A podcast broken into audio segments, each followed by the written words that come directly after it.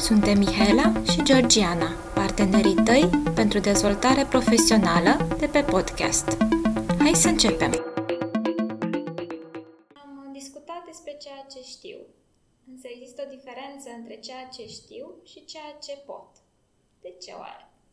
Datorită experienței.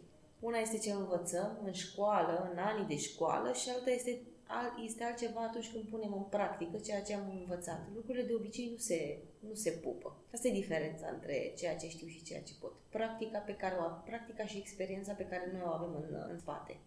Îmi aduce aminte de o situație cu care m-am confruntat. Am învățat uh, limba franceză din uh, clasa a doua până în clasa a 12 și în momentul în care m-am angajat într-o companie în care dominant se folosea această limbă, și am participat la prima întâlnire online în care erau persoane nativ franceze. Mi-a fost dificil să reușesc să îi înțeleg și să prind tot parcursul care se discuta. În schimb, am avut nevoie de o perioadă de câteva săptămâni de adaptare, astfel încât cunoștințele să acumuleze practică și astfel încât mai departe, în următoarele întâlniri, să pot derula în mod uh, continuu o ședință în limba franceză. Cum putem descoperi ceea ce putem? Practicând. Dacă ne place, ne place să facem un lucru și, uh, dăm un exemplu, suntem ingineri și ne place să proiectăm, atunci putem să descoperim ceea ce putem să facem sau ceea ce știm să facem, putem practica, punem în practică cunoștințele noastre. Dacă ești proiectant sau vrei să devii proiectant, atunci începe să proiectezi expune-te, solicită companii în care lucrezi proiecte cât să te pună în valoare ca și proiectant. Sau dacă nu activezi într-o companie care poate să te ajute în direcția asta, fă tu personal lucrul ăsta, proiectează casa, proiectează lucruri, expune-te și pune în practică ceea ce vrei să descoperi dacă știi să faci. De exemplu, dacă te pregătești să fii traducător și ești într-o zonă în care nu toată lumea din casă cunoaște limba respectivă, oferă-te să traduci filme, emisiuni televizate, astfel încât și ceilalți să înțeleagă despre ce este vorba. Sau dacă ești programator, cum ar fi să-ți faci propriul tău joc sau propriul tău program care să-ți deservească diferite activități pe care le faci în mod recurent în casă. Cum ar fi dacă ți-ai ține o bază de date cu garderoba sau cum ar fi să ai bugetul într-un fișier simplu Excel, dar în care poți în același timp să simulezi înregistrările contabile, astfel încât să faci și practica asociată meseriei. Ce mai putea să mai facem pe lângă această simulare sau practică de unul singur? Cum să colaborezi și cu ceilalți, că poate nu mai spune însă, dar suficient de multe contexte. Putem să facem partea de voluntariat. Sunt o grămadă de ONG-uri care ne pot ajuta în direcția asta, dar și firme cu diferite profiluri, care sesiuni de internship, la care noi putem aplica, putem să, să descoperim ceea ce noi am putea să facem și dacă știm să facem lucrul uh, respectiv. De asemenea, voluntariat în cadrul companiei în scopul de a învăța să facă anumite, anumite lucruri, că este zona de administrativ, că e zona de execuție, că ai dori să să-ți dezvolți abilități sau să afli dacă poți sau nu poți să faci lucrul respectiv sau dacă îți place sau nu îți place să faci lucrul respectiv. Într-adevăr, am descoperit că sunt peste 90.000 de ONG-uri în România, mult mai multe decât uh, până acum, și nu toate plantează copaci sau au grijă de copii orfani, ci uh, sunt multe uh, ONG-uri care se de, ocupă de diferite industrii în care, în funcție de studiile pe care le avem, noi putem să mergem și să practicăm. În schimb, în oricare dintre acestea sunt o serie de funcții care sunt administrative, în care, dacă noi ne încadrăm, le putem găsi oriunde. Spre exemplu, orice ONG are nevoie de o persoană care este contabil sau are nevoie de o persoană care se ocupă de organizări de evenimente, de susținere de interviuri, de a face promovarea în mediul online sau offline. Și iată cum o să acumulezi experiență, chiar dacă nu pe o perioadă foarte lungă, este un uh, stil de lucru de tip win-win și tu câștigi experiență, dar și uh, ONG-ul respectiv își obține acele resurse necesare pentru a merge mai departe cu activitatea. Aș vrea să lansez o provocare. Cum ar fi dacă timp de 30 de zile, în fiecare zi te duce și ai solicita să te oferi voluntar la cel puțin trei uh, organizații, instituții, ONG sau chiar magazine de la colț și este imposibil ca măcar unul dintre ele după 30 de zile, ajungând astfel cam pe la 90 de persoane cel puțin, unul să nu-și găsească timpul necesar să îți explice sau să-ți arate ce ai de făcut și să poți să practici. Asta pentru că, în general, ne este teamă să ne oferim, să solicităm să fim voluntari, pentru că există șanse foarte mari să fim respinși. Într-adevăr, este un lucru foarte frecvent, în schimb, nu este o situație care merge la infinit. La un moment dat, cineva ne va accepta. Ce facem dacă descoperim că în momentul în care suntem voluntari sau ne apucăm de treabă și facem pentru noi înșiși și descoperim că nu putem, nu corespund cunoștințele noastre cu ceea ce se întâmplă în realitate? Păi um, aici spune că, în primul rând, ar trebui să definești dacă ceea ce nu poți să faci, faci pe mai departe. Pentru că dacă nu ți-ar plăcea, atunci să înveți să faci lucrul acela, ți-ar consuma foarte multe resurse.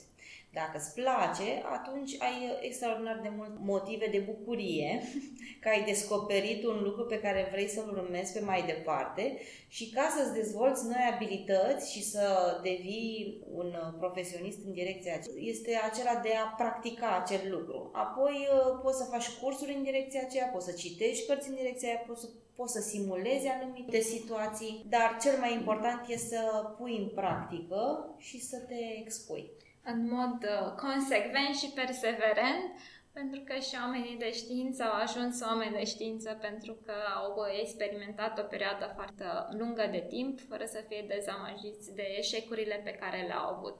Haideți să vedem ce se întâmplă dacă în timp ce practic descoper că nu-mi place. Iarăși e un moment de bucurie că ai descoperit că ceea ce faci nu, nu este ceea ce trebuie, nu ești pe direcția cea bună. Aș, aici aș vrea să ne gândim ce înseamnă, să, ce ar însemna pentru noi să stăm și nu, nu știu dacă neapărat ar însemna pentru noi, cred că pentru multă lume deja înseamnă să stăm 8 ore la muncă, minim 8 ore la muncă și să facem o activitate care nu ne place. Cred că este extraordinar de, de frustrant, indiferent de bani câștigăm la acel job. Demonstrat este că dacă astăzi ne-a fost mărit salariul, peste 3 luni 100% nu vom mai fi la fel de motivați ca asta și vrem din ce în ce mai mult. Nici nu vreau să mă gândesc ce înseamnă pentru un om care nu este bucuros cu ceea ce face, cât de motivat este și din punct de vedere financiar, pentru că ai senzația că ceea ce faci este extraordinar de greu, Bineînțeles, asta doar datorită faptului că nu-ți place acel uh, lucru. Da, și ne apucăm de aceste activități pentru că ne-au fost recomandate de către alții sau descoperim că practicând acea meserie este răsplătită financiar destul de bine și iată cum apare mirajul anumitor meserii și aș vrea să ne oprim un pic asupra mirajului acelea de antreprenor, moment în care descoperim că programul de lucru nu este de 8 ore, ci este de zi întreagă și într putem să ne organizăm cum ne dorim noi programul, doar că ne așteaptă și angajații. Și într-adevăr nu avem un singur șef, dar avem clientul care urlă că este nemulțumit, care nu i-a venit comanda, că ar dori încă ceva să schimbe în proiectul său și așa mai departe. Cum este pentru tine în calitate de antreprenor? Păi, um, pentru mine, în primul rând aș vrea să vă spun că eu am ajuns antreprenor datorită faptului că am avut impresia că știu foarte multe, mai multe decât toată lumea din jurul meu și am zis că gata, asta e momentul în care trebuie să merg către partea de antreprenoriat. Când am devenit antreprenor mi-am dat seama că de fapt știam foarte puține, dar deja pasul făcusem către direcția asta și nu mi-am dorit să revin către poziția de, de angajat. Sau aș, aș vrea să bifez faptul că există și un avantaj în ceea ce privește câteodată atunci când credem că știm să facem tot, se transformă în, într-un avantaj pentru noi, pentru că lucrul ăsta ne dă curaj și facem deja pași importanți către, către uh, o altă etapă din viața noastră. Atunci când deja am descoperit că de fapt nu prea știm foarte bine să facem lucrul ăla, deja pasul, pasul a fost făcut și de cele mai multe ori nu o să mai uh, revenim ce făceam înainte, pentru că o să spunem ok, nu știu foarte bine să fac treaba asta, dar pot să o învăț. Ca și antreprenor, într-adevăr, mirajul este mirajul vieții frumoase de antreprenor îl are, cred că toată lumea și eu l-am avut, dar uh, repede m-am uh, trezit și mi-am dat seama că de fapt uh, nu am un șef și că toți clienții mei sunt șefii mei. Mi-am dat seama de ce înseamnă responsabilitate socială și că um, eu nu sunt responsabilă doar de angajații mei, ci și de familiile lor, pentru că ajungi să le cunoști, să te întâlnești cu copiii, colegilor tăi la întâlnirile de, de Crăciun, la petrecerile de, de Paști. De asemenea, cu programul, ce povesteai tu despre program, pot să confirm treaba asta cu, domne, fac programul cât, cum vreau eu, mă duc la muncă când vreau eu. E uh, doar un vis frumos și că în prima parte a activității de antreprenor vei fi angajat în propria afacere și vei fi primul la muncă și vei pleca ultim, întotdeauna. Ce pot să spun dacă descoperim că facem ceea ce nu ne place, uh, aș putea să spun că la momentul în care trebuie să te oprești și să te gândești ce ți-ar putea să faci, ce ți-ar putea să faci pe mai departe. Și aici v-aș propune să folosiți metoda Ikigai, o metodă foarte foarte simplă, care are uh, la bază pasiunea, misiunea, profesia și vocația voastră și punându-le pe toate pe tapet, cu siguranță vă veți da seama ce anume v-ar plăti faceți uh, în fiecare, în fiecare zi. Mai sunt acele persoane care testează o meserie astăzi, o alta mâine, o alta mâine. De fiecare dată când uh, îi sunăm, descoperim că s-au apucat de o nouă activitate, că sunt foarte entuziasmați, până în momentul în care se apucă de câte o altă nouă idee aceste persoane se bucură de un alt nivel de creativitate, însă nu au și constanța de a rămâne într-o anumită meserie. Ce am putea să le recomandăm? Eu le-aș recomanda să se oprească. Uh, personal cunosc astfel de cazuri și uh, ce am observat la ei este că mm, nu știu să facă un lucru de la cap la coadă, nu știu nici ei ce le-ar plăcea să facă și în viața lor profesională este un haos, întotdeauna. Asta i-aș sfătui. I-aș sfătui să, să se oprească, să analizeze ce au realizat în ultimii doi ani, de câte lucruri s-au apucat și câte lucruri nu au terminat, sau de câte lucruri s-au apucat și câte lucruri au finalizat. În, în urma unei astfel de analize își vor da seama că direcția, cel mai probabil își vor da seama că direcția pe care o au uh, nu este una benefică pentru ei și că nu o să poți să devii niciodată un bun profesionist într-o anumită zonă dacă tu vrei să faci 10.000 de lucruri. Fiecare din noi putem face adevărat mai multe lucruri bune, dar nu nelimitat.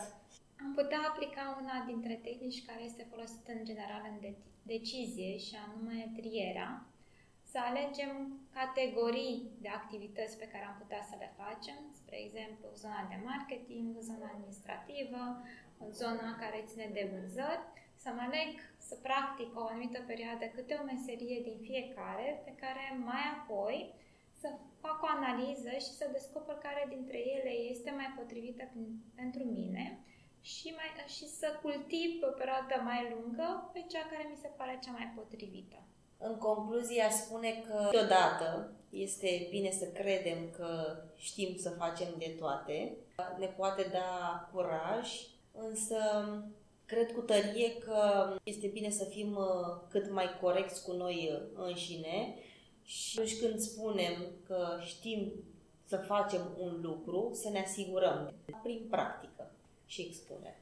Continuăm să practicăm, indiferent de câte multe ore ne mănâncă această practică. Exact. Rămâi aproape. Revenim cu noutăți.